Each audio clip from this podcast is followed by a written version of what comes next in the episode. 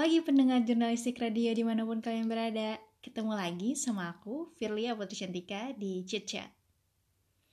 Aku akan menemani kalian selama satu jam ke depan. Tentunya aku bakal ngasih info-info yang up to date dan menarik buat kalian semua.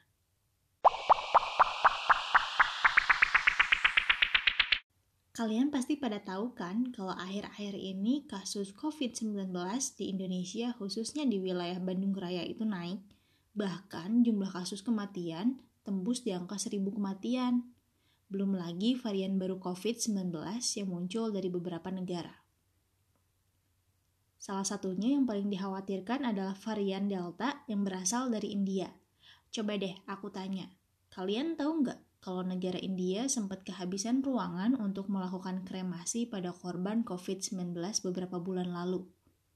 Nah, jadi memang bulan April lalu itu karena kehabisan ruangan untuk melakukan kremasi, mereka sampai melakukan kremasi di taman loh. Bahkan saking banyaknya, mayat-mayat yang menunggu kremasi dibiarin di pinggir jalan. Ngeri banget kan? Tapi sayangnya, varian virus dari India ini udah masuk ke Indonesia, tepatnya di wilayah Jawa Barat. Menurut Kang Emil, selaku Gubernur Jawa Barat, varian ini ditemukan di Kabupaten Karawang dan Kota Depok. Makanya, terhitung dari 18 Juni 2021 sampai 2 Juli yang akan datang, PSBB di Kota Bandung kembali diberlakukan. Tentunya banyak dari kalian semua yang mungkin sekarang lagi work from home dong. Tapi itu semua demi kebaikan kita semua kok. Dan aku pengen kalian tahu kalau kalian gak ngejalanin ini sendiri. Kita sama-sama berjuang ngelewatin masa ini. Kemarin aku baca tulisan ini di Instagram yang buat aku itu cukup menarik. Katanya gini, mungkin memang semua rumah tidak nyaman, tapi buat sekarang rumah yang paling aman. Kayak tulisan itu tuh bener-bener relate sekaligus jadi tamparan keras buat kita-kita yang masih keluar rumah cuman gara-gara bosen.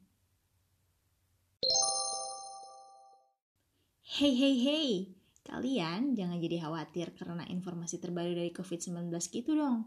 Tenang aja, aku udah nyiapin solusi biar kalian gak bosen di rumah.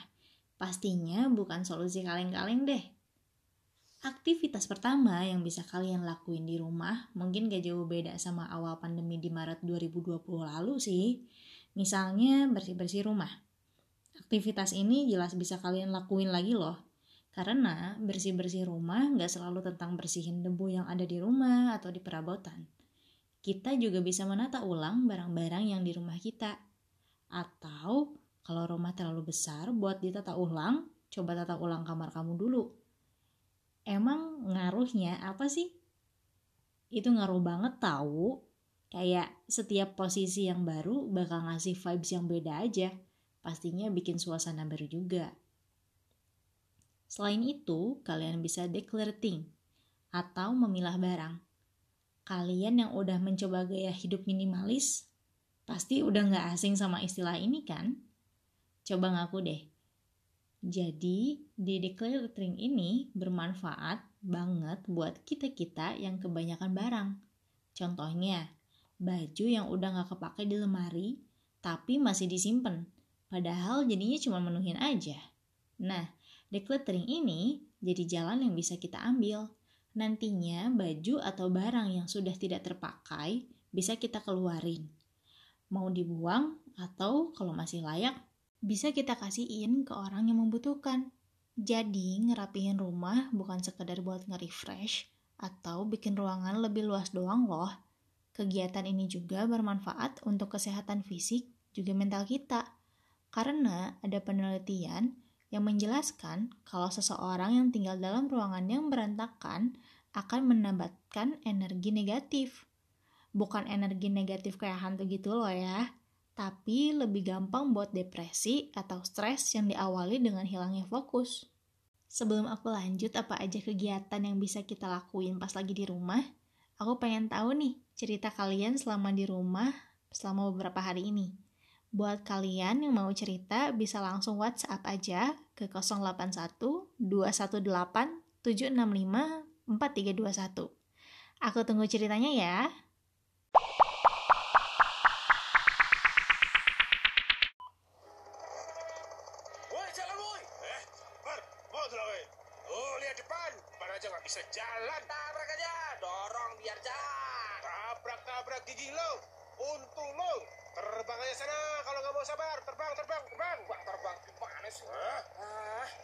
Telat nih ngantor kalau kayak gini. Padahal tinggal deket doang. Telat, telat. Periksa sana. Makanya, pakai sepeda dong. Selain membantu mengurangi kemacetan Bandung, naik sepeda ke sekolah dan kantor bisa lebih hemat, sehat, dan ikut membantu mengurangi polusi udara.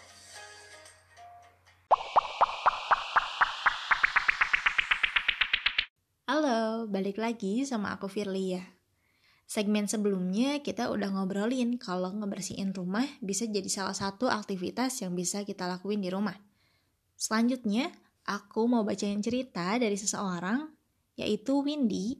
Katanya, aku selama work from home justru lebih banyak ngerawat diri aku. Soalnya kalau di kantor tuh udah pasti kena AC kan, jadi selama di rumah kayak rehat gitu kulitnya. Nah, bener banget gak sih kata Windy ini? Bukan buat cewek-cewek aja loh ya. Jadi, buat kalian yang belum tahu, AC tuh bisa berdampak buruk buat kulit kita. Mulai dari cepet kering, kusam, gatal, bahkan sampai iritasi. Jadi, emang bener sih, selama kita di rumah, kita bisa ngerawat diri kita lebih baik. Bukan cuman kulit aja nih, lagi WFH kayak sekarang, pasti banyak juga dari kalian yang pengen ngewarnain rambutnya. Nah, ini waktu yang pas banget buat kalian buat ngewarnain rambut kalian sendiri tanpa harus ke salon. Selain udah banyak banget produk pewarna rambut, juga bisa hemat biaya kan? Namanya juga lagi pandemi, harus pinter-pinter hemat pengeluaran. Udah ada dua nih berarti aktivitas yang bisa kita lakuin di rumah Pertama, merapikan rumah. Kedua, ngerawat diri. Lanjut yang ketiga kali ya. Nah, yang ketiga ini udah terbaik banget sih buat kaum rebahan. Nonton film. Udah paling oke okay banget kalau lagi waktu kosong dan bingung mau ngapain.